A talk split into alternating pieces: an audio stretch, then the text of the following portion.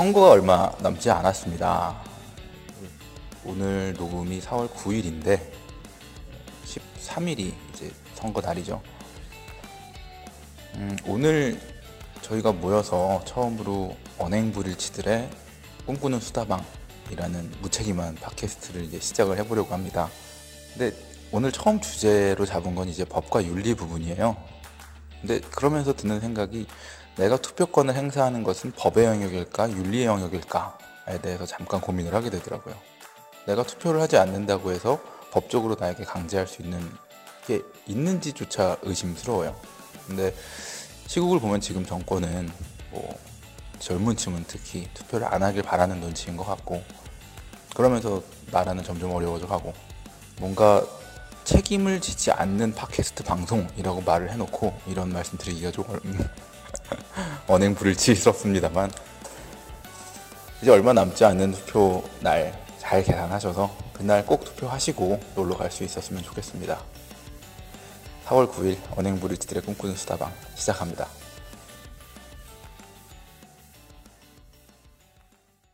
자 오늘 녹음이 처음인 건 아니지만 네. 방송은 처음이죠. 간단하게 팟캐스트로서 지향하는 바를 좀 소개를 해야 될 것 같아요. 정말로 뭐 가진 거 없는 교양 없는 남자 셋이 모여서 정말 잡다한 것들에 대해서 수다를 떠는데 여기에서 조금만 더 깊이 들어가 보자.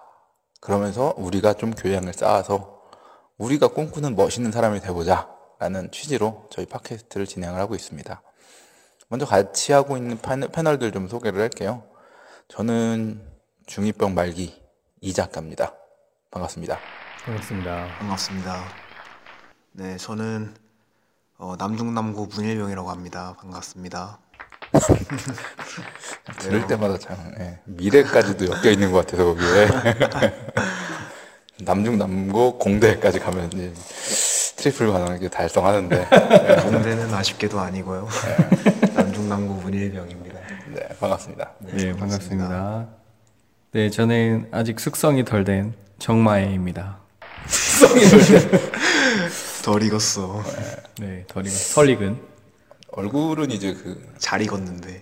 닌자 거북이 닌자 거북이 미켈란젤로 네, 해마다 작업이 장수하기로 유명하죠 거북이가 또 거북이 중에서는 이제 동안일 수도 있어요. 그렇죠. 네. 인정. 거북들은 주름이 많으니까요. 네. 근데 거북이라고 하고 보니까 진짜 거북이 닮으신 것 같아요. 조용히 해. 조용히 해. 어노잉 오렌지 닮았어.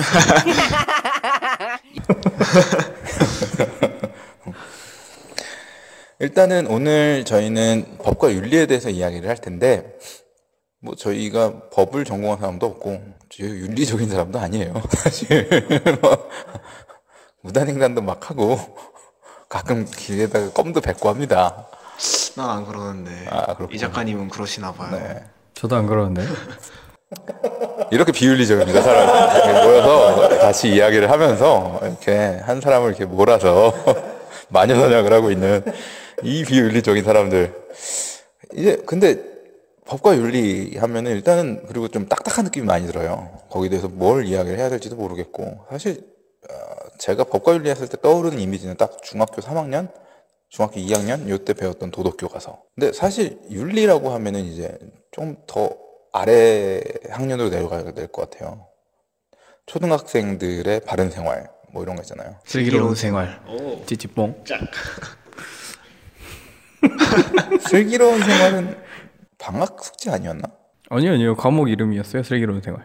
즐거운 생활. 네, 슬기- 즐거운 생활, 슬기로운 슬기로운 생활, 바른 생활. 어, 이렇게 바른 3세트였어요. 생활. 음. 그래서 좀 슬기로워지셨나요들? 그럼요. 초등학교 때 공부를 엄청 잘했거든요.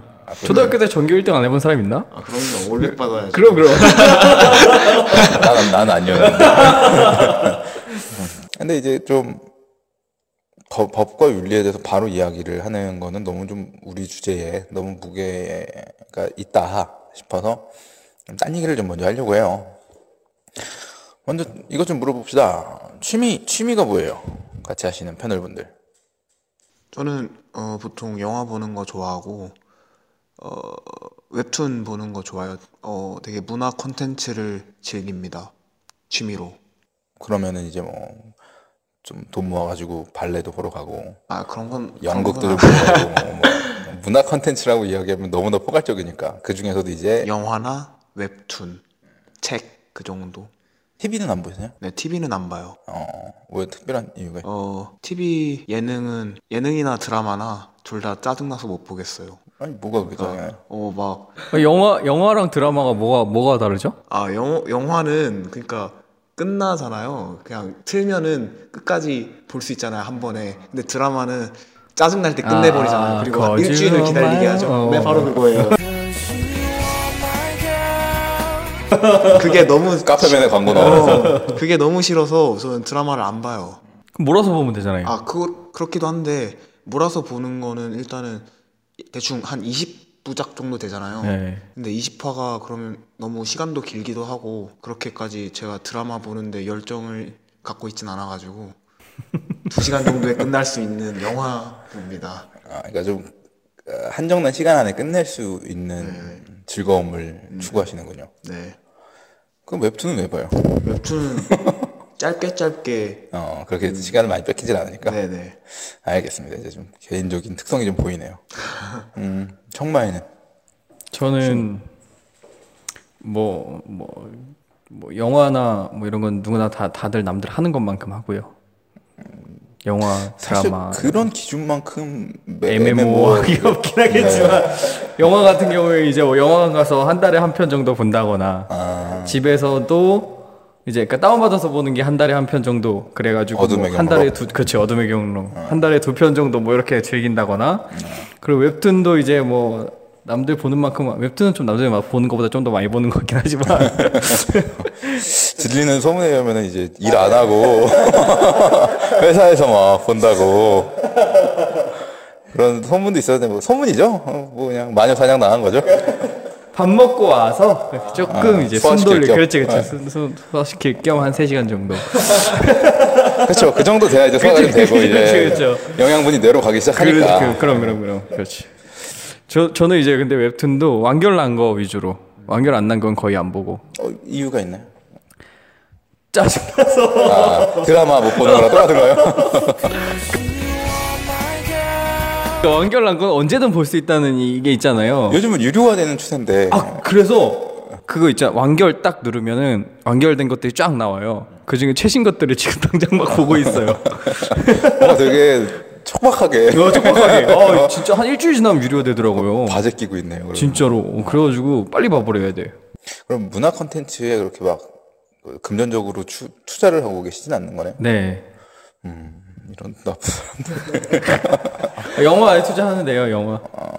웹툰 즐겨 보면서 웹툰에도 좀 투자, 투자를 하셔야지. 아니요, 투자. 난 그런 생각으로 레진 막 지르고 있는데. 아, 레진 그래요? 코인. 근데 제가 막 그 다른 부가적인 걸로 이제 투자를 해주니까 예를 들면. 뭐 그 웹툰 캐릭터들 있잖아요. 그런 것들이 요즘에 이제 아이템들로 막 나오잖아요. 그죠? 뭐 뭐 뭐 요즘에 치약에도 막 캐릭터들 막 그려져서 나오고 막 이러더라고요. 보는 웹툰 캐릭터 그린 치약이 있었어. 없었어요.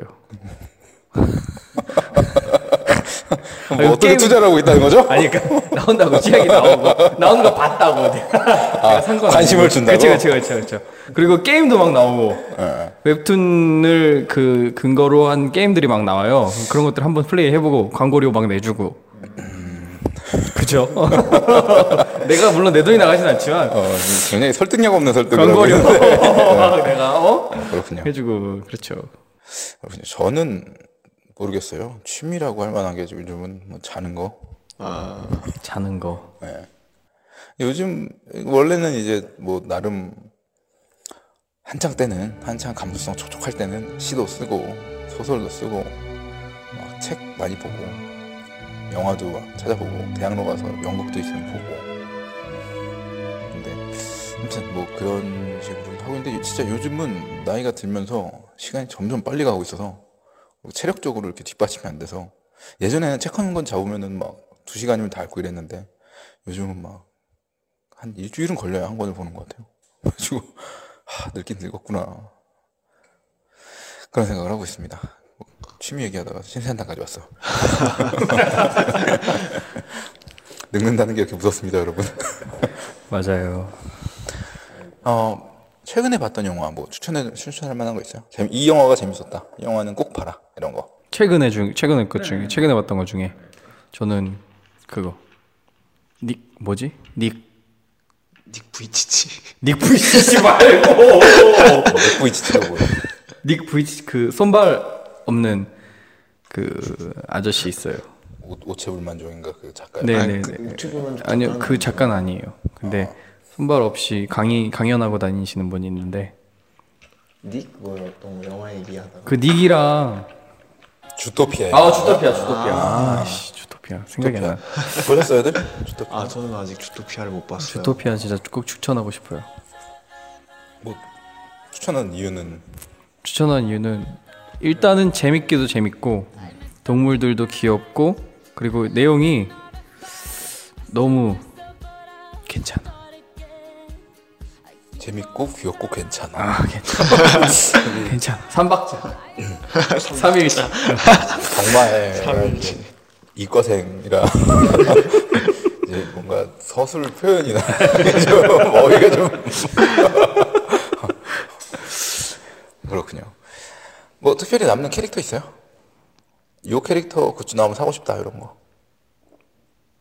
저는 별로 그런 거 모으지 않는데요. 아니 그러니까 그래도 누가 누가 사래 사고 싶다 이런 거 있냐고. 기억에 남는 캐릭터는 다들 많이들 본 사람들은 많이 꼽겠지만 그 플래시. 나무늘보. 아, Flash, flash, 100 yard dash. Buddy, it's nice to see you. Nice to see you too. 너무 귀여웠어. 그 주토피아 안 보신 분들은 꼭 한번 보십시오. 네, 그거는 진짜 재밌어요. 그- 게다가 그 홍보를 제- 별로 안 했어요. 네 맞아요. 그래서 내용에 대해서 별 기대를 안 하고 가서 보게 만들었거든요. 근데 이게 너무 재밌더라고. 정말 좀 충격을 받았는데. 문일병은 최근에 본 거 뭐 있어요? 어 최근에 그 피아니스트의 전설을 봤었는데 요 아, 다들 보셨나요? 아그 팀 로스 나오는 거죠. 그 배우 이름 배- 잘 모르겠어요. 살고- 살고. 네 배에서 피아노 치, 천재가 피아노 치는 그런 내용인데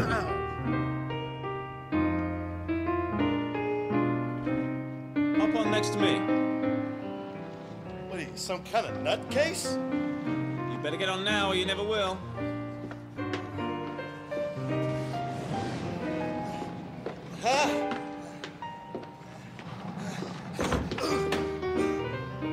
그거를 보고 그 학교 과제 때문에 음악회를 갔다 왔었거든요. 과제 때문에 네 과제 때문에 네. 가고 싶어서 간 건 아니고 고등학교도 아니고 음악회를 갔다 왔었는데 그게 피아노 음악회였어요. 피아 아 피아노 음악회는 아니었고 뭐 어쨌든 피아노를 치는 사람도 있었는데 뭘 갔다 온 거예요? 아 정말 음악회에 대한 설명이 굉장히 막 생생해 막 음악회를 갔어. 피아노 치는 사람도 있어. 어, 너무 보이는 것 같아. 어, 노래도 불러 막. 아 제가 음악회 같은 거에는 진짜 취미가 없어서 그냥 보는 내내 너무 힘들었거든요. 앉았어요? 네 자진 않았어요. 음. 그거를 보고서는 이제 느낀 점을 서술해야 됐기 때문에 그 분위기를 잘 관찰하느라 자지는 않았고요. 어쨌든 과제 때문에 간 거니까 네. 학점은 받아야겠다. 피아니스트의 전설을 보고서는 그 피아노 치는 사람들을 보니까 어 되게 열심히 치인다는 생각을 받았어요. 그, 그 아니 피아니스트 뭐가 달라? 피 아니 이게 무슨 말이냐면 피아니스트의 전설에서는 그, 사- 그 피아니스트가 그냥 진짜 대충 대충 치거든요. 대충 대충 치는데도 되게 훌륭한 곡들을 뽑아내는데 그 연주회 가서 치는 사람들은 진짜 표정에 뭐 이거 하나 누를 건반 하나 누를 때마다 표정에서 나 누른다를 보여줘요. 나 이거 살살 누를 거야 막 이러면서 보여주는데 그거 보면서 감명 받았어요. 음, 표정에 음악회 가서 연주한 사람 표정에 감명을 열심히. 친다. 뭔가 그 청각적인 것보다는 비주얼적인 거에 좀 더 감명을 좀 많이 받는 편인가 봐요. 아, 네 그런 건진 잘 모르겠는데 음악은 즐겨 듣지 않아요? 음악은 그냥 대중음악 탑 100을 그냥 돌려 듣습니다. 아 생각해 보니까 음악은 돈 주고 듣네요. 하하하. 그렇지 어, 어떻게? 음악은 다 돈 주고 멜론 뭐 웬만한 그렇죠. 네. 스트리밍 한 달에 3천 원 뭐 이렇게. 아, 그러고 보니까 정마에도 음악에는 좀 관심 있지 않나요? 없어졌나요? 네, 뭐 관심이 있는데요. 잘 모르겠어요. 제가 요즘 저- 요즘에 저는 제가 뭐에 관심인지 잘 모르겠어요. 결혼. 음악 어, 결혼도 관심이 있죠. 결혼도 관심 있고 음악은 그 어렸을 때부터 관심이 있었는데 계속 장르가 바뀌는 것 같아요. 그 뭐 중학 중학교 때 고등학교 초반 요때는 이제 대중음악 우리 가요에 관심이 있었다가 이제 고등학교 뭐 2학년 3학년 요때쯤 가서 그 외국 음악 락 한 번씩은 다 빠지는 것 같아요. 락 음악에. 외국 락에 빠졌다가 그리고 요즘에는 이제 그냥 다 나와서 내가 좋아하는 가수들의 곡 하나씩 듣고 그리고 요즘에 이제 CCM 좀 듣고 뭐 이러고 있는 것 같아요. CCM은 이제 크리스찬 그렇죠. 뭐의 약자예요? 몰라요. Christian critical music. Christian clinic music. criminal music? 뭔가 굉장히 이단적인. 그렇군요. 어, Korean Christian music인가? 그 KCM이네. 아, 미안합니다. 그렇군요. 오늘은 이제 영화를 가지고 법과 윤리에 대해서 좀 이야기를 접근을 해보려고 해요. 어, 오늘 제가 고른 영화는 미스터 브룩스입니다. 보셨죠들? 네. 이게 근데 평가가 그리 좋지가 않아요. 솔직히 말해서 그 평단의 평은 좀, 좀 굉장히 참혹하고 그 일반 관객 평도 그렇게까지 막 좋은 편은 아니었거든요. 어떻게 보셨어요, 미스터 브룩스? 전 재밌게 봤어요. 뭐 평이 안 좋다는 거를 그 이 작가님이 얘기해 줘서 알, 알았을 정도로 재밌게 봤어요. 되게 그 스토리 진행도 괜찮고 되게 생각할 것도 많고 되게 메시지를 많이 담은 것 같아서 저는 괜찮게 봤어요. 어떤 메시지? 그 내면을 보여주면서 그 사회적으로 우리가 바라보는 것과 뭐, 뭐 우리가 앞으로 계속 얘기를 하겠지만 사회적으로 바라보는 것과 그리고 법과 사랑과 뭐 그러니까 부모로서의 사랑과 뭐 이런 것들을 다 담고 있는 것 같아가지고 근데 그 많은 것들을 다 좀 다 담으려면 좀 조잡하게 될 수 있는데 그렇죠. 깔끔하게 잘 담은. 것 같아요. 문일병은 어 저는 그것도 재미없었나요? 어 그거 되게 재밌게 봤었고요. 유럽 예술 영화 정도는 돼야지. 막. 지적 허영심이 넘치는 남자니까. 유럽 예술 영화, 프랑스 예술 영화나 이런 거 진짜 체리나무 정도는 봐줘야죠. 너무 나네. 체리나무, 체리향기인가? 영화 보다가 진짜 터 나오는 줄 알았는데. 재미없어. 아, 뭐 이게, 아, 진짜 뭘 얘기하고 싶은지 모르겠고, 막. 영화라는 장르의 예술적 한계에 도전한다, 뭐 이런 영화 같은데. 그런 도전 좀 안 했으면 좋겠어요. 그냥 좀, 그냥, 그냥 돈 내고 보는 사람, 돈 아깝지 않게 해줘야 된다는 게 이제 실론이라. 어쨌든, 말, 말 아, 네네네. 미안합니다. 그 제가 원래 영화를 그 전에도 꽤 많이 보고 있었는데 제가 장르가 좀 한정돼 있었거든요. 아 한정돼 있다기보다는 안 보는 장르들이 있었어요. 예를 들면 뭐 되게 잔인한 것들을 고어물. 잔인한 것, 어 고어물 같은 거는 안 보고 무서운 것들은 안 봤는데 사실 미스터 브룩스가 잔인하다고는 잔인하다고 할 수 있나? 그렇게 잔인하다고는 할 수 없는 것 같은데 제가 잔인한 영화를 본 거는 미스터 브- 미스터 브룩스가 처음이었던 것 같고요. 그 영화에서 어떤 살해 묘사나 이런 게 나오는 거를 그리 좋아하진 않는 거네요. 네네 되게 스릴러를 아예 안 보는 거예요. 아, 그러니까 스릴러가 아니라 이제 보긴 보는데 그 미스터 브룩스에서는 되게 묘사를 생생하게 해놨잖아요. 피 튀기는 장면이나 목이 날아가는 장면이나 목이 안 날아갔었나? 목이 날아가면 이상할 것 같아요. 나와라. 맞는 말. 어 막 그래서 원래 되게 옛날에는 그런 잔인한 장면 볼 때 어, 아, 눈 가리고 막 보고 그랬었던 것 같은데, 그거 보면서, 생긴 거는 아, 막 진짜? 어, 나 지금 살인자의 눈을 하고 생각보다 열이네. 그랬는데, 그거 보면서 되게 스릴을 느꼈었던 것 같고요. 막, 영화 보시면 아시겠지만, 마지막에 딸한테 주인공이 가위에 목이 목을 찔리는데 되게 그 장면 보면서 오막 그러면서 어, 그 의어는 뭐에 좀 되게 좋아서 어, 좋아서도 있고 약간 보기 무서워서 막 그런 것도 있고 아, 그- 두 개의 복합적인 감정을 아. 담은 으어였어요. 그래서 되게 기억에 남는 영화. 아, 안 보자니 보고 싶고 보자니 무섭고 음. 이런 사람들이 꼭 고어물에 중독되던데요 언젠가. 그렇죠 봉인이 풀리는 날이 오고 그러니까요. 일단은 영화 소개를 좀 간단하게 하자면 어 아니 좀 적어놓은 걸 안 가져와서 대충 기억나는 대로 할게요 감독이 누군지도 모르겠고 몇 년작인지도 모르겠어 2007년 2007년작이에요. 확실해요? 네, 아마도 확실합니다. 똑똑한데. 네.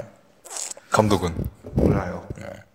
일단은 영화는 그 얼 브룩스라는 주인공이 상공회소에서 이제 올해 인물로 선정이 되는 장면에서 시작을 해요. 근데 그 여- 여- 장면이 딱 시작되기 전에 암전 상태에서 브룩스의 기도가 이제 딱 흘러나오는데 기독교인으로서 듣기에 그 기도문이 너무나 완벽한 기도문인 거예요.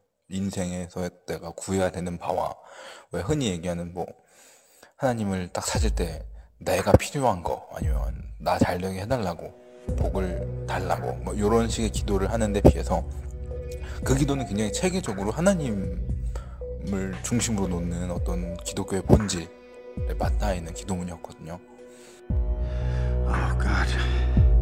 God grant me the serenity to accept the things I cannot change. Why do you fight it so hard, Earl? Courage to change the things that I can. Come on. You've been a good boy for a long time. You know you want to do this. And wisdom. Wisdom to know the difference.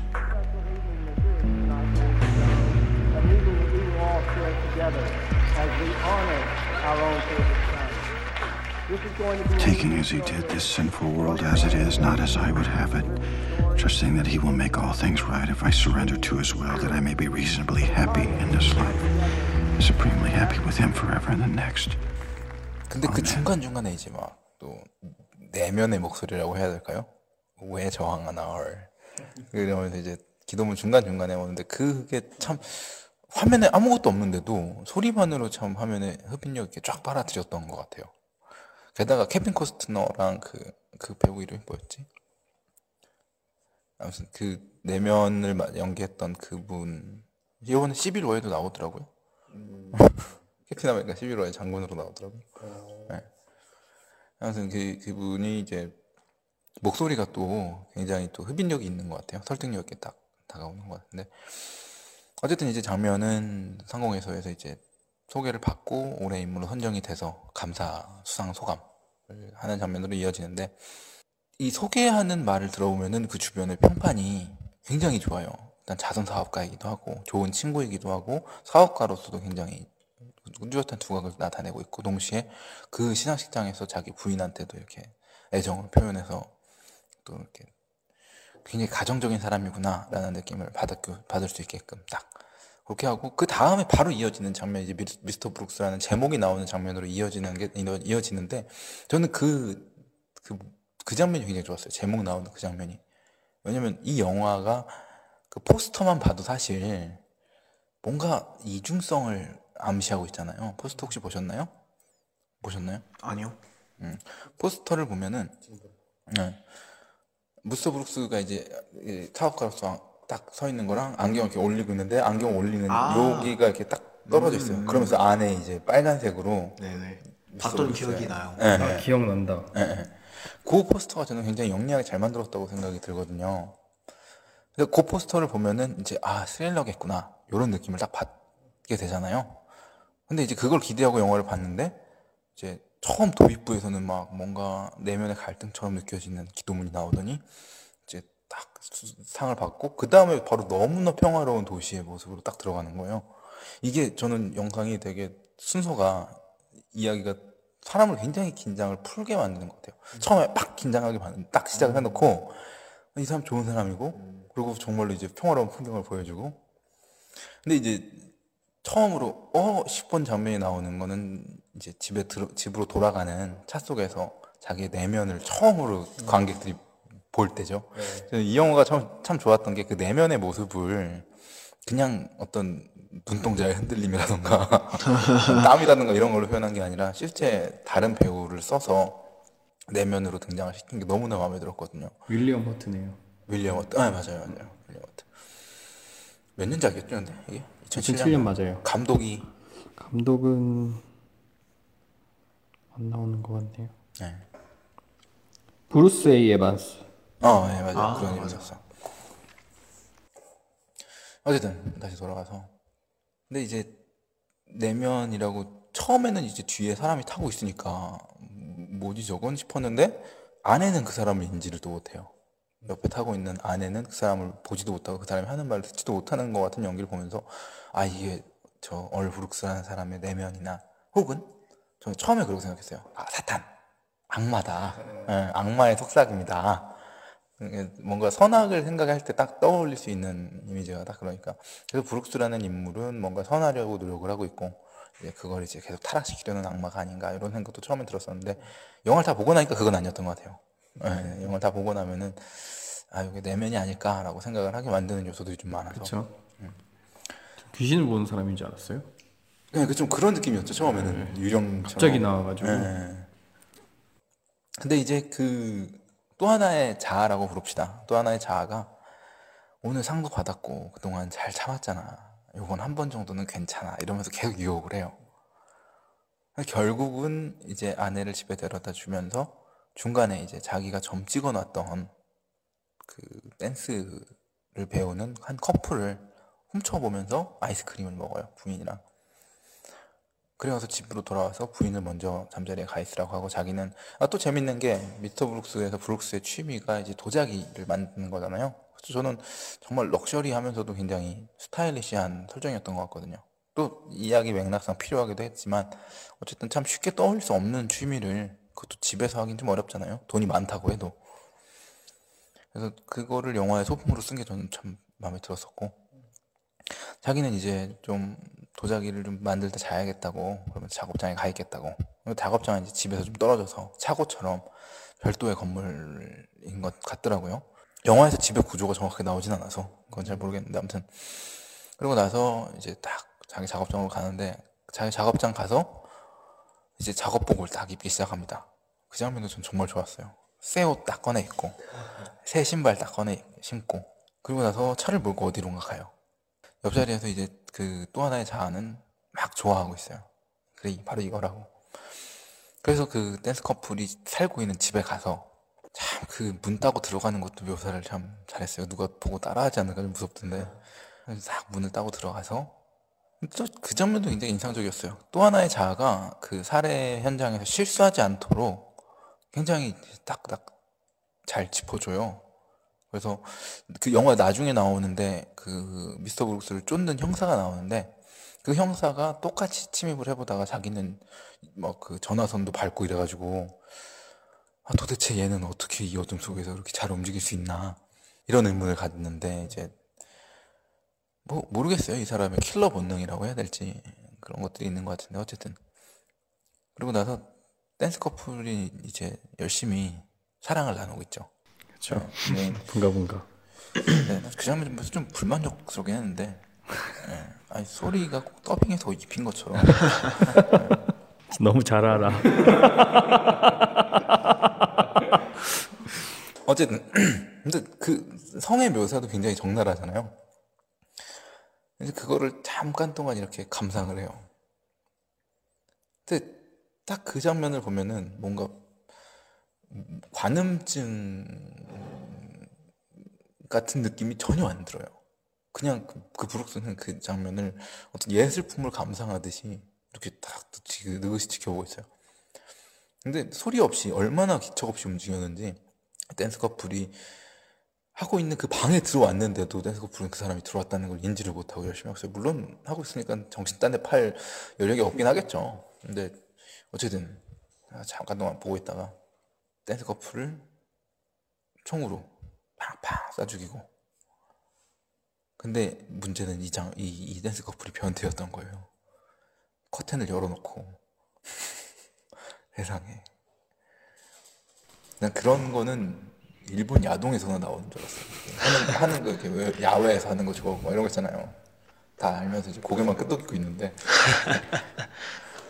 여기서 네 있어요 그러면은 뭔가 변태치고 받을 것 같으니까 침묵하는 이 남자들 저는 한국 거만 좋아해가지고. 일본어 싫어하시는구나. 네네. 일본, 미국 별로. 네, 전 한국 거. 미국은 사실 좀 그래요. 그죠? 좀, 별로 좀 잠깐 별로. 곁까지 얘기를 하면 미국은 야한 얘기, 야하다기보다는 뭔가 격렬해. 맞아. 뭔가 미식축구나 스포츠를 보는 게 동물 같아, 동물. 난 동물 같지도 않아요. 아 진짜 전 동물 같아요. 선수 둘이서 뭔가 시작 맞아, 맞아. 또 그런. 느낌이라 좀 예, 보게 되죠. 아이 잘라야겠다. 이건 아니야. 내, 내 이미지가 뭐 이미지. 하긴 첫 화니까. 네. 난 중이병인데 중이들이 제일 많이 봐요. 컨셉으로 정답 맞췄다. 제가 원래 이런 사람인 게 아니라 그냥 중일 만성 중일병 컨셉이라 이것도 다 준비를 해보죠 또. 아유 이제 어쨌든 예, 예, 예. 이제 그 저는 그 살인 장면도 굉장히 마음에 들었어요. 계속 마음에 들었다는 얘기만 하고 있는 것 같은데 사실 장면 장면이 굉장히 짜임새가 좋았거든요. 저는 그래서 이 영화가 그렇게 평단의 혹평을 받은 이유는 대충은 알 것 같아요. 특히나 이게 서양 쪽에서는 선악 구도가 분명하고 권선징악이 딱 드러나야 되거나 아니면 확실하게 부조리가 보여주거나 이, 이런 어떤 명확한 헐리우드처럼. 예, 예, 헐리우드 전형적인 영화들 있잖아요. 아니면 뭔가 가족애라거나 네. 그러니까 헐리우드가 추구하는 방향이 있는데 거기서는 확실히 노선이 벗어나 있어요. 네, 맞아요. 그리고 오히려 저는 그 이 영화를 보면서 동양적인 사고 방식을 좀 많이 봤거든요. 이건 나중에 좀 이야기를 하겠지만 그러다 보니까 서양 사람들한테는 그 사고 방식이 좀 낯설었을 수도 있겠다라는 생각은 좀 들어요. 그- 그리고 또 우리나라나 동양권에서 보기에는 이런 성의 묘사나 살인 장면이 너무 자극적이었어요. 어쨌든 그 살인 장면이 저는 정말 좋았던 게 미스터 브룩스가 이제 살인 중독자로 나와요. 마약 중독이나 알코올 중독처럼 살인을 주- 중- 살인에 중독이 되는데 정확히 말하면 죽이는 행위 자체에 중독이 돼 있다기보다는 그 죽인 다음에 찾아오는 쾌감에 중독이 돼 있는 것 같거든요. 실제로 근데 그런 게 가능할지는 잘 모르겠어요. 정말로 그거에서 쾌감을 느끼는 사람들이 있는 건지 그럴 수 있다고 보세요 혹시? 어떻게 생각하시나요? 요, 요거는 음, 잘 모르겠어요. 뭐, 뭐, 그러면은 어, 그러니까- 특별히 자기가 쾌감을 느끼는 것들이 있어요? 또 거부할 수 없는 쾌감.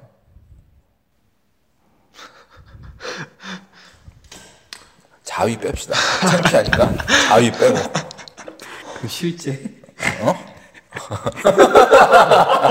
아 저질. 아, 음, 저는 승부에서 승리했을 때. 어. 그때 짜릿함. 어, 짜릿함. 그 대리 만족도 괜찮고, 뭐 스포츠 같은 데서 내가 응원하는 팀이 이겼다거나. 뭐 승리했을 때라든가. 아니면 뭐 아동을 보면서 내 이상형이 나왔다거나. 그 실제. 이 아동을 별로 안 좋아하는 이유가 그거죠. 남이 하는 거 봐서 뭐해. 그니까. 실제로. 어떻게 아동 얘기에서 벗어나지 못하겠지? 중입 중이병이라 그래.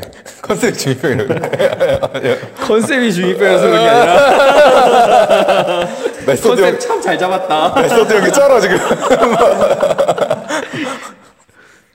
헐리우드 가도 되겠다.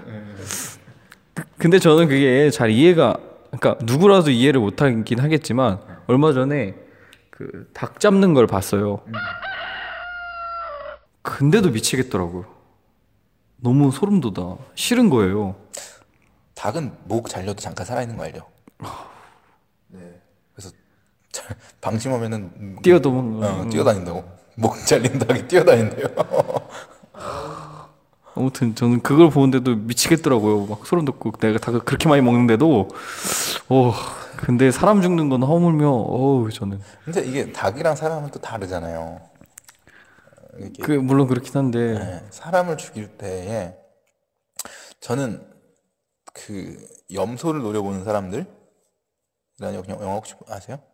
굉장히 재미없는 영화였어요. 정말 추천하고 싶지 않은 영화 중에 하나인데 근데 이게 실제 있었던 일을 가지고 영화를 만든 거거든요. 미국에서 초능력자 부대를 만들기 위해서 A Jedi warrior. 이 프로젝트를 진행을 했던 적이 있어요. 그 과정에서 이제 그 훈련 중에 하나가 염소를 노려보는 것만으로 죽이는 Holy. 그래서 염소를 노려보는 사람들이에요. 실제로 있었고 약간 마블 느낌인데. 실화라고요 실화. 있었던 네, 거. 아. 그러니까 뭔가 거- 국방부 검증이 되진 않았어요. 미국 국방부 검증이 되진 않았는데 음. 그 내가 국방부 사람이었어도 그거 검증해주고 싶진 않은 것 같긴 해요. 흑역사라. 근데 거, 그 영화에서 저는 다른 것도 다, 그러니까 저는 재밌게 봤거든요, 그 영화. 그러니까 조지 클론이랑 이완 맥그reg을 좋아하는데 둘 다 나와요. 어, 어. 게다가 또 하나 좋아하는 배우가 나와요. 제프 브리지스. 케이펙스의 그 의사 역할 했던 배우도 나오고 그래서 참 눈이 즐거웠어요. 그 사람들의 퍼포먼스를 본다는 게. 케빈 스페이시도 나오고. 배우 이름 몰라. 그 케이펙스의 주인공 프롯. 아, 둘이 영화 많이 찍었네요. 두 개 찍었는데 아, 잘 그래요? 모르죠. 뭐 둘이 알고 보니 뭐 친하더라 뭐 이런 얘기도 있을 수 있고. 근데 아무튼 중요한 게 아니고.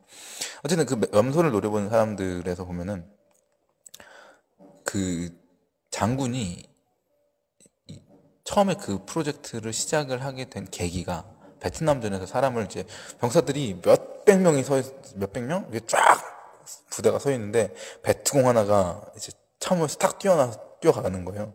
가지고 아, 쟤 쏴라 그랬는데 몇백 발 몇천 발을 이제 그 동시 사격을 했는데 안 죽고 도망간 거야. 알고 봤더니 이 병사들이 도저히 못 죽이겠어서 허공에다 쏘거나 땅에다 쏴버린 거야. 조준을 하고 쏜게 아니라 음, 일부러 빗 맞춘 거예요. 그래서 이 사람은 사람한테는 천성적인 선함이 있다. 이걸 개발함으로써 우리가 평화를 가져올 수 있다. 군대가 유지돼야 되는 가장 큰 이유는 사실 평화 유지잖아요. 그러면 정말로 이걸 개발해서 평화를 가져올 수 있다면 우리는 정말 최고의 그 시대를 살 수 있게 된다. 여기에서 착안을 해서 거기서부터 이제 선한 영향력을 끼치기 위해서 그 부대를 만들거든요. 근데 동시에 이제 그 어떤 살인자 영화 스나이퍼 같은 경우에 보면은 사, 그 죽이는 행위 자체를 할 때마다 내면에 무언가가 조금씩 조금씩 같이 죽어가는 듯한 이미지를 많이 받아요. 근데 이게 이제 역으로 작용을 해서 거기에서밖에 자극을 못 얻는 사람이 될 수도 있다고는 생각을 해요. 전쟁에 중독된 사람들 있잖아요. 지금은 뭐 흔치 않지만 그러니까 원래 살기 위해 싸워야 되는데 그게 이제 거기 생활에 계속 젖어들고 무감각해지다 보니까 싸우기 위해 살아 버리게 되는 우리가 왜 우리가 살기 위해서 일을 하잖아요. 근데 거기에서 점점 더 바뀌어서 일을 하기 위해 사는 사람들이 돼가고 있잖아요. 그런 거랑 비슷한 과정인 것 같거든요. 근데 그런 어떤 그 가치관의 역전이 벌어진다는 걸 생각을 해보면 살인해서 쾌감을 느낄 수 있는 것도 가능하지는 않을까라는 생각은 들어요. 내가 거 그렇게 설득력 있게 딱 다가오진 않더라도 가능성을 배제해야 돼 배제할 수는 없다는 생각은 들더라고요. 그렇죠. 그래서 어쨌든 그 미스터 브룩스에서는 딱 죽이고 나서 그 쾌감을 느끼는 묘사가 너무나 좋았어요. 이게 그 타란티노 영화 펄프 픽션에서 마약 이렇게 딱 취해 취하는 장면 묘사가 있거든요. 혹시 봤나요? 아니요, 아니 보진 않았는데 어떤 느낌인지 알 것 같아요. 네, 네. 그리고 막그 타란티노 영화 하면은 또 음악이랑 영상이 되게 잘 어울리잖아요. 네. 그 마약 탁그 파에도 딱 하고 기분이 막 좋아가지고 싹 가는 그게 너무나 한번 해보고 싶다 이런 생각이 들어서 그 영화를 만들었어요. 그래서 제 위시리스트에서 하나 있는데 그 M M MSG가 아니고 뭐지 그거? LSD. 어 LSD. 네, LSD는 정말 저한테는 꿈의 물질. 손에 얻을 수만 있다면 정말 한번 해보고 싶어요. 한 번이 아니라 나는 정말 그거 하고 싶어요. 아, 왜냐면 그거 중독성이 없거든. 중, 정말 너무 해, 해롭지가 않아요. 아니 근데 중독이 될 수도 있죠. 왜냐면 우리가 방금 전에 얘기했다시피 살인에 중독성이 있는 건 아니잖아요. 근데 중독이 될 수 있잖아요. 그 쾌감이라든가 뭐 이런 근데 거예요. 그렇게 얘기하면은 사람은 어, 무엇인가는 중독될 수밖에 없는 그쵸. 형태다. 그러면 그러니까. 난 LSD를 선택을 하겠다.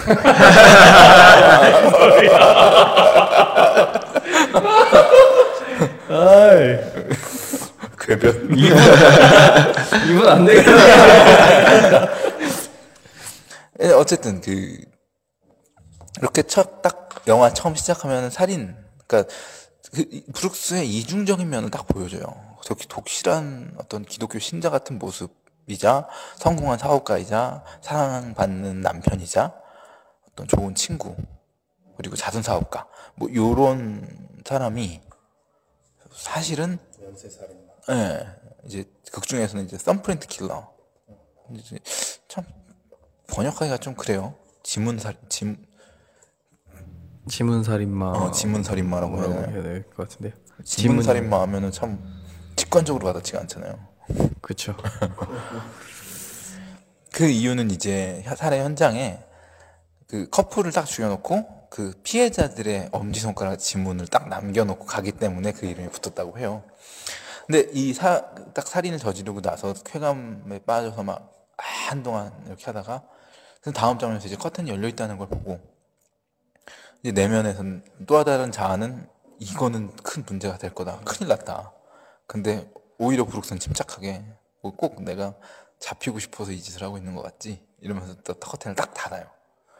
그러고 나는 이제 장면이 집으로 들어오는 자동차 씬인데 이 장면에 대한 묘사도 굉장히 인상 깊었던 게 꼭 그 차가 들어오는 게 마치 영화에서 장례식에 들어가는 자동차를 묘사한 것 같아요.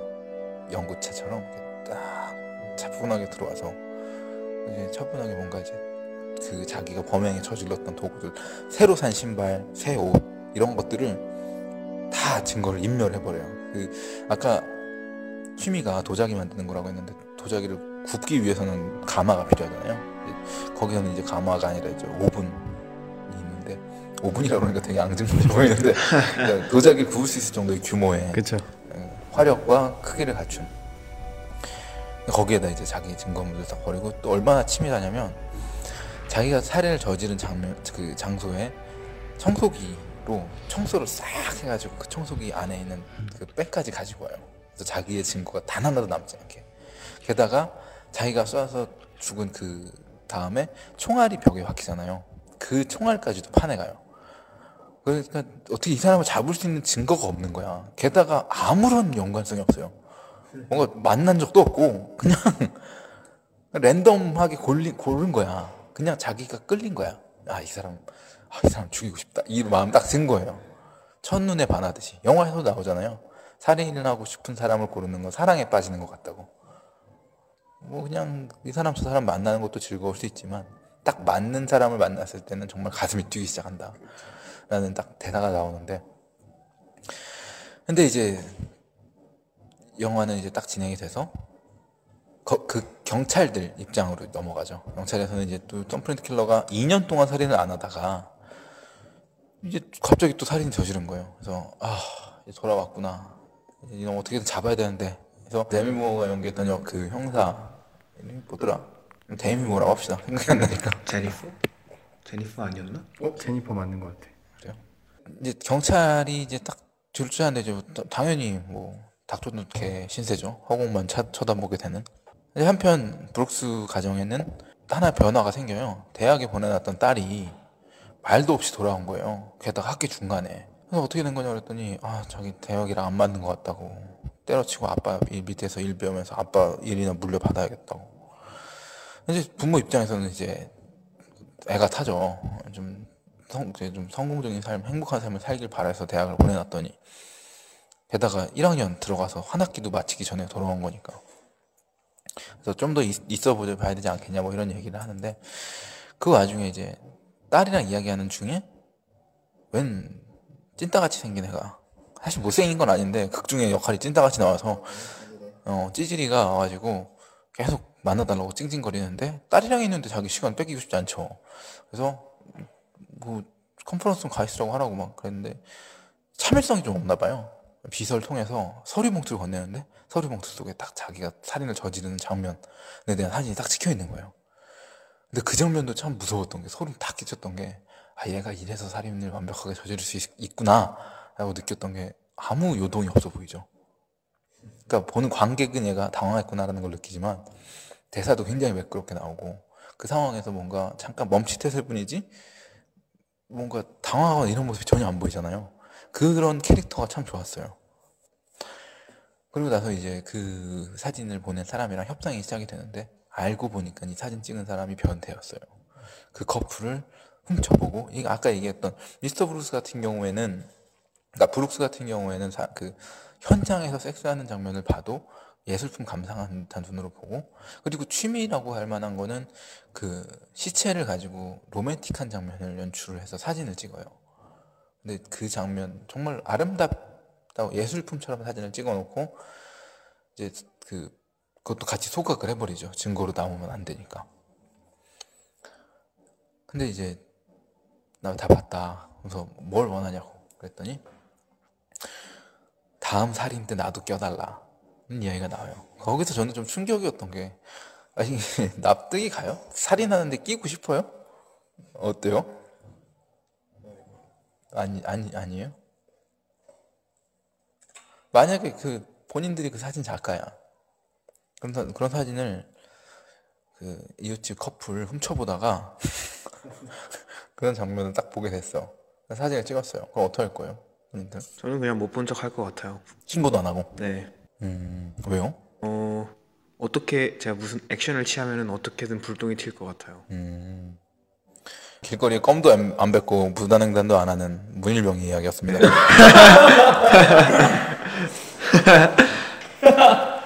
정말에는 어떨 것 같아요? 저는 이 지금 내 안에 천사 왕마가 싸우고 있어. 실제로 얘기하고 있어요? 얘기하고 있는데 나는 너무 그 가- 찾아가가지고 돈을 요구하고 싶어. 아, 굉장히 성공한 사업가고 협박으로? 이미지는 좋고 네, 이러니까 돈을 많이 요구해서 외국으로 뜨거나 뭐 이럴 수 있을 거 아니에요? 돈을 엄청나게 많이 요구하고 싶지만 신고를 해야 되겠다는 저건 무조건 신고를 해야 다른 사람이 또 다른 사람이 죽지 않을 텐데 라는 마음이 좀 싸우고 있어요. 어쨌든 둘 다 선택지 이제 따라간다. 선택지 없는 거잖아요. 미쳤어. 근데 저는 그것도 굉장히 관객의 허점을 찔렀던 것 같아요. 진짜로. 네. 네. 따라간다고? 거, 거기 극 중에서 보면은 실제로 브룩스도 놀라잖아요. 약간 우, 웃으면서 그 누구지? 그 내면 내면의 아저씨가 웃기도 하고 막 그러면서 실제로 같은 마음이었어요. 근데 너무 우습고 황당하고 약간 그오 좋은 기회다 오히려 뭐 이런 생각도 들고 그러니까 그 상황에서 생각할 수 있는 최악은 얘가 그걸 경찰에 신고했거나 뭐 이- 금품 뭐 좀 해결할 수 있는 선이라면 금품을 요구하거나 이런 선이었을 텐데 아예 이제 그런 게 아니라 그리고 내면으로서는 좋은 게 내면은 계속해서 살인을 저지르라고 부추기고 있거든요. 그니까요. 예. 그러니까 살인자의 인격이라고 이야기를 할 수 있을 것 같아요. 근데 강제로 이제 살인을 계속 할 수밖에 없는 상황으로 내몰리니까 또 하나의 자아는 좋아하고 있는 거죠. 그래서 이제 약속을 정합니다. 다음 살인자 데려가겠다. 그러면서 이 사진이랑 필름 내놔라. 그런 자기 보험용으로 가지고 있겠다. 이렇게 이야기가 마무리가 지어지고. 그리고 이제 좀 시간이 많이 지나가니까 좀 설렁설렁 넘어갑시다. 집에서 이제 브룩스가 딸이 임신했다는 사실을 알아요. 게다가 애 아빠가 유부남인 사실을 압니다. 얼마나 억장이 무너져 있어요. 아들이 어디 가서 사고 치고 왔다는 걸 얘기 듣는 거랑 딸이 그렇게 사, 사고 치고 와서 결과가 그렇게 되다는 얘기를 듣는 거랑은 모르겠어요. 내가 남자라 그런가 이게 와닿는 느낌이 좀 달라요. 진짜 애- 아들이 그러고 오면은 뭔가 해결해야 될 문제처럼 느껴질 것 같은데 딸이 그렇게 오면은 진짜 억장이 무너질 것 같아요. 진짜로. 답이 안 나와. 근데 여기서 또 브룩스의 또 하나의 이중적인 면이 나오죠. 그러니까 이중적인 면이라고 하면은 생명을 존중하는 모습이 있어요. 그러니까 뱃속에 있는 태아도 생명이니까 낳아야 된다. 예, 이렇게. 근데 그 사람 본인은 다른 그냥 랜덤한 주변 사람들을 주변 사람은 아니죠. 랜덤한 사람들을 쾌감을 위해 죽이고 다니는 사람이란 말이에요. 근데 그 장면 장면이 너무 설득력이 있어. 이 사람이 그, 쾌, 그 쾌감을 느끼는 장면을 보면은 아 이렇게 이것 때문에 여기서 벗어날 수가 없구나라는 걸 느끼고 또 아빠로서 딸이 그렇게 됐으면은 어떻게 지우는 것보다는 그래도 키워야지. 그렇죠. 그래서 이제 딸을 설득하는 모습도 아빠로서 굉장히 멋있죠. 예전에 정마애가 이제 그런 아빠 되고 싶다. 네. 그러고 이제 근데 나중에 알고 보니까 딸이 임신해서 학교를 때려치고 온 거라고 생각을 했는데 알고 보니까 딸이 아빠랑 똑같은 그 이중성을 물려받은 거예요. 여기서 조금 논란의 여진이 있을 것 같아요. 그러니까 평론가들이 이 영화를 혹평했던 이유도 사실 이 지점이에요. 유전되느냐? 네, 이게 과연 유전되는 형질이냐? 평론가들이 너무 짜다. 영화는 영화인데. 그 사람들한테는 그게 밥벌이기 때문에 그거 까는 걸로 돈 벌어 먹고 사는 사람들이기 때문에 네. 그러면은 씨, 슈퍼맨은 말이 되고 어?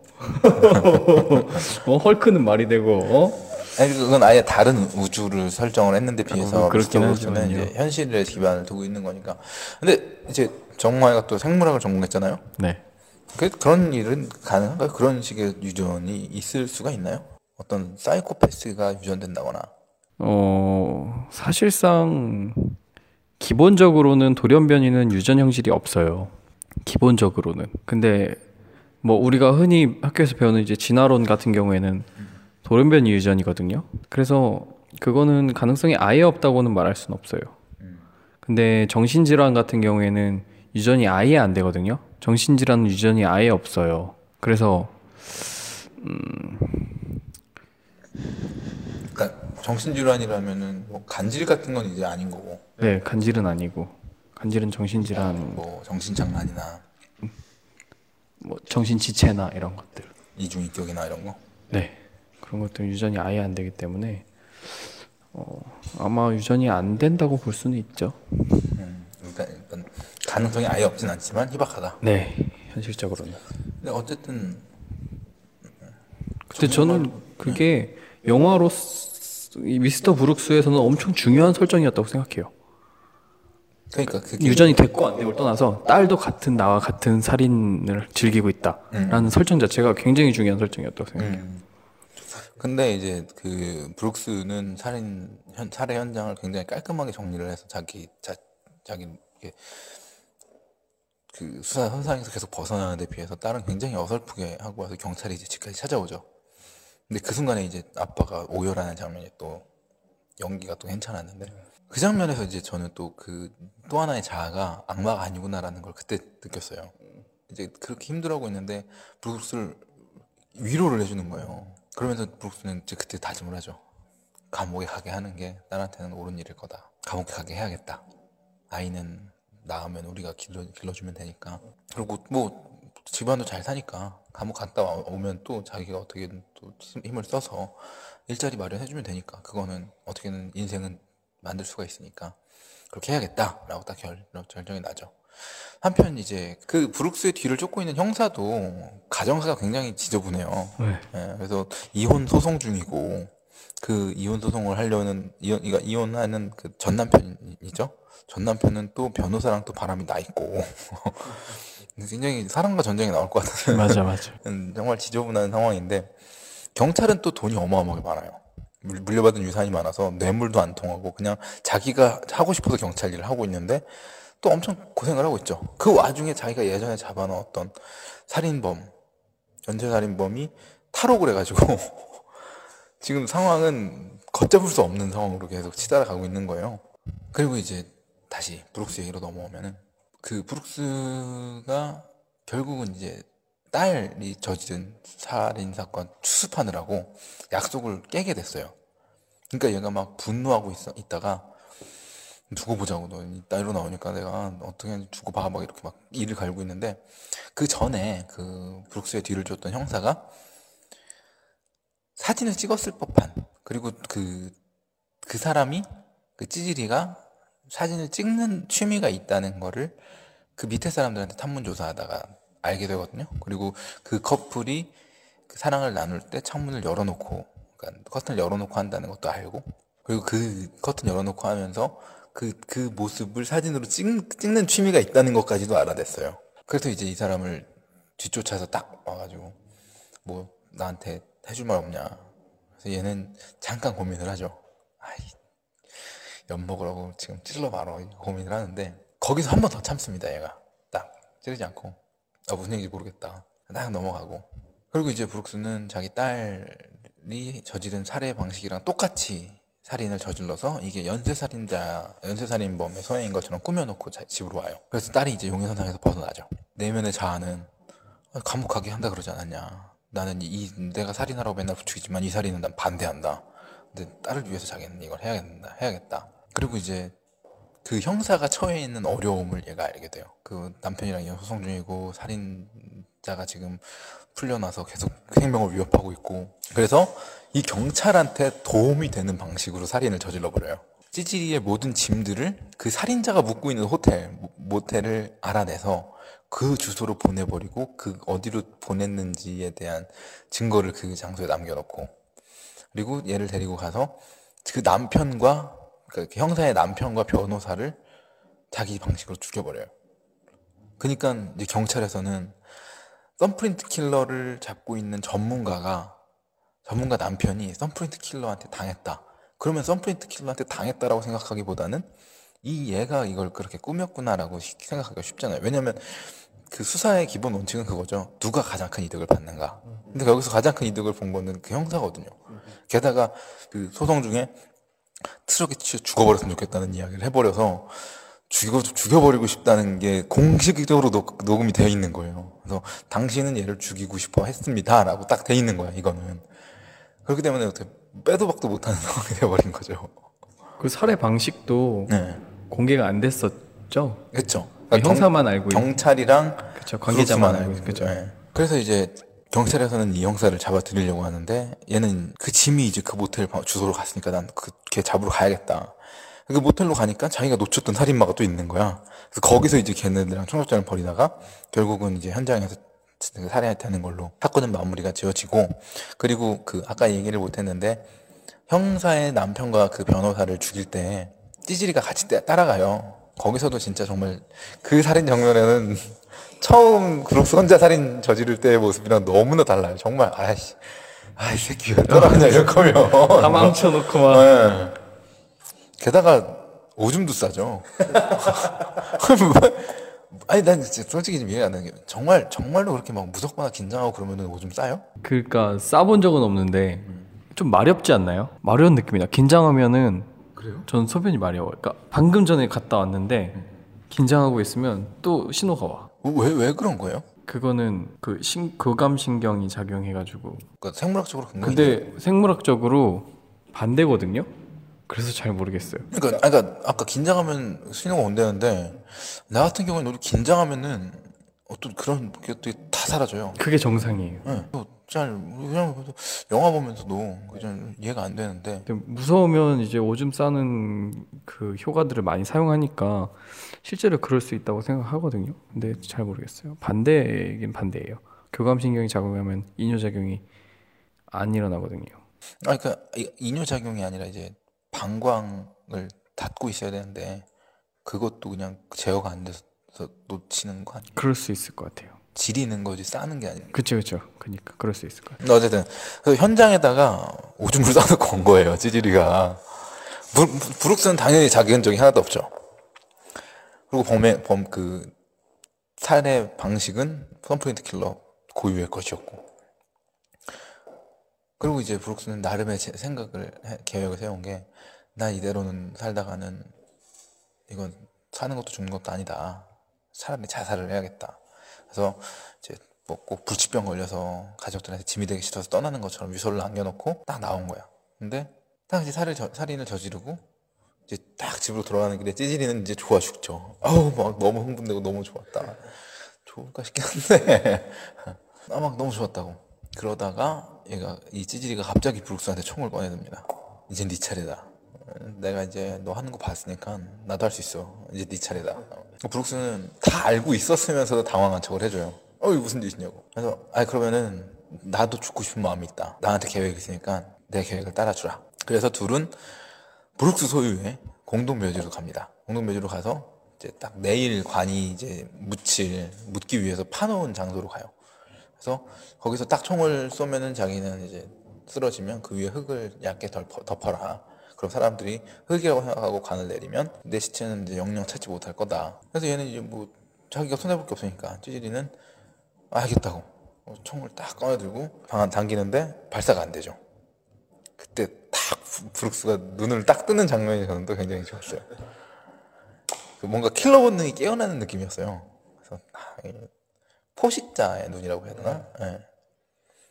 그래서 딱 하면서 정말로 난 죽고 싶었다고. 근데 문제는 이제 조금 있으면은 내 손주가 태어난다.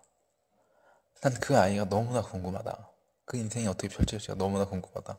여기서 내 인생을 끝낼 수가 없다, 없겠다는 생각이 든다. 그러면서 이제 삽으로 이 찌질을 패 죽여서 그, 그 자기가 묻어놓고 이제 자기는 이제 그리고 다음날 뉴스 신문을 보니까 thumbprint 킬러가 그 찌질이로 딱 밝혀져요. 왜냐면 현장에 thumbprint 킬러만 알 수 있는 방식으로 죽은 현장에 개 오줌이 남아 있으니까. 근데 경찰도 좀 이해가 안 되게 하는 게 오줌을 싸놓고 갔다는 거에 이상함을 못 느끼나. 근데 정황은 다 맞아 떨어져요. 사진을 찍, 시- 찍는 듯한 그 플래시가 있었다라는 증언도 있었고. 근데 또 취미가 자기가 사진 찍는 거라고 이야기를 해버렸어요, 얘가. 찌질이가. 경찰한테. 그래서, 아, 얘구나. 그래서 얘네 죽이려고 그렇게 있었구나. 얘가 아다리는 딱 맞게 떨어지는 거예요. 그래서 얘가 이제 썸프린트 킬러라고 딱 나고 증명 수표가 내려집니다. 그래서 브룩스는 이제 용의선상에서 완벽하게 벗어나요. 아, 이제 아침인지 이제 점심인지 식사하다가 형사한테 전화를 해서 묻습니다. 왜 경찰이 된 겁니까? 그냥 뭐 돈도 있고 경찰 일 안 해도 변호사든지 뭐 얼, 얼마든 고위 직종 얻을 수 있는데 왜 변, 경찰을 하고 있는 거냐? 그때 뭐라 그러죠? Father was very disappointed that I was born a girl, and he let me know it. 자기 아버지에게 자기를 증명하고 싶어서 to prove him 아. 자기의 능력을 증명하고 싶어서 어 맞아요 맞아요. 아빠는 아들을 원했다. 음, 아, 어, 맞아, 맞아, 맞아. 음, 그래서, 아, 그러냐고. 그리고, 통화가 딱 끝나고. 모든 일이 다 이제 마무리가 지어진 것 같아요. 브룩스도 이제 다시 한번 마음을 먹죠. 다시는 살인하지 말아야지. 근데, 이제 딱 집으로 와서 잠자리에 들렸는데, 자기 전에 꼭 우유 한 잔씩을 마시는 버릇이 있었어요. 그래서 우유를 딱 마시고, 딸 방에 가서 이제, 입을 잘 덮어주고, 이마에 뽀뽀해주고, 그리고 이제 잠자리에 드는 이제 그 도- 정해진 그 순서였는데 딱 딸한테 뽀뽀하려고 딱 숙이는 순간 딸이 숨겨놨던 가위였죠. 가위로 브룩스의 목을 이렇게 팍 찌릅니다. 그 장면 정말 너무 생생하지 않았어요? 네 좋았어요.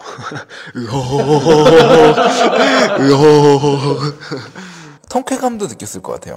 어, 예, 뭔가 아 결국은 저지른 일에 대가를 받는구나 이런. 근데 알고 보니 헛꿈.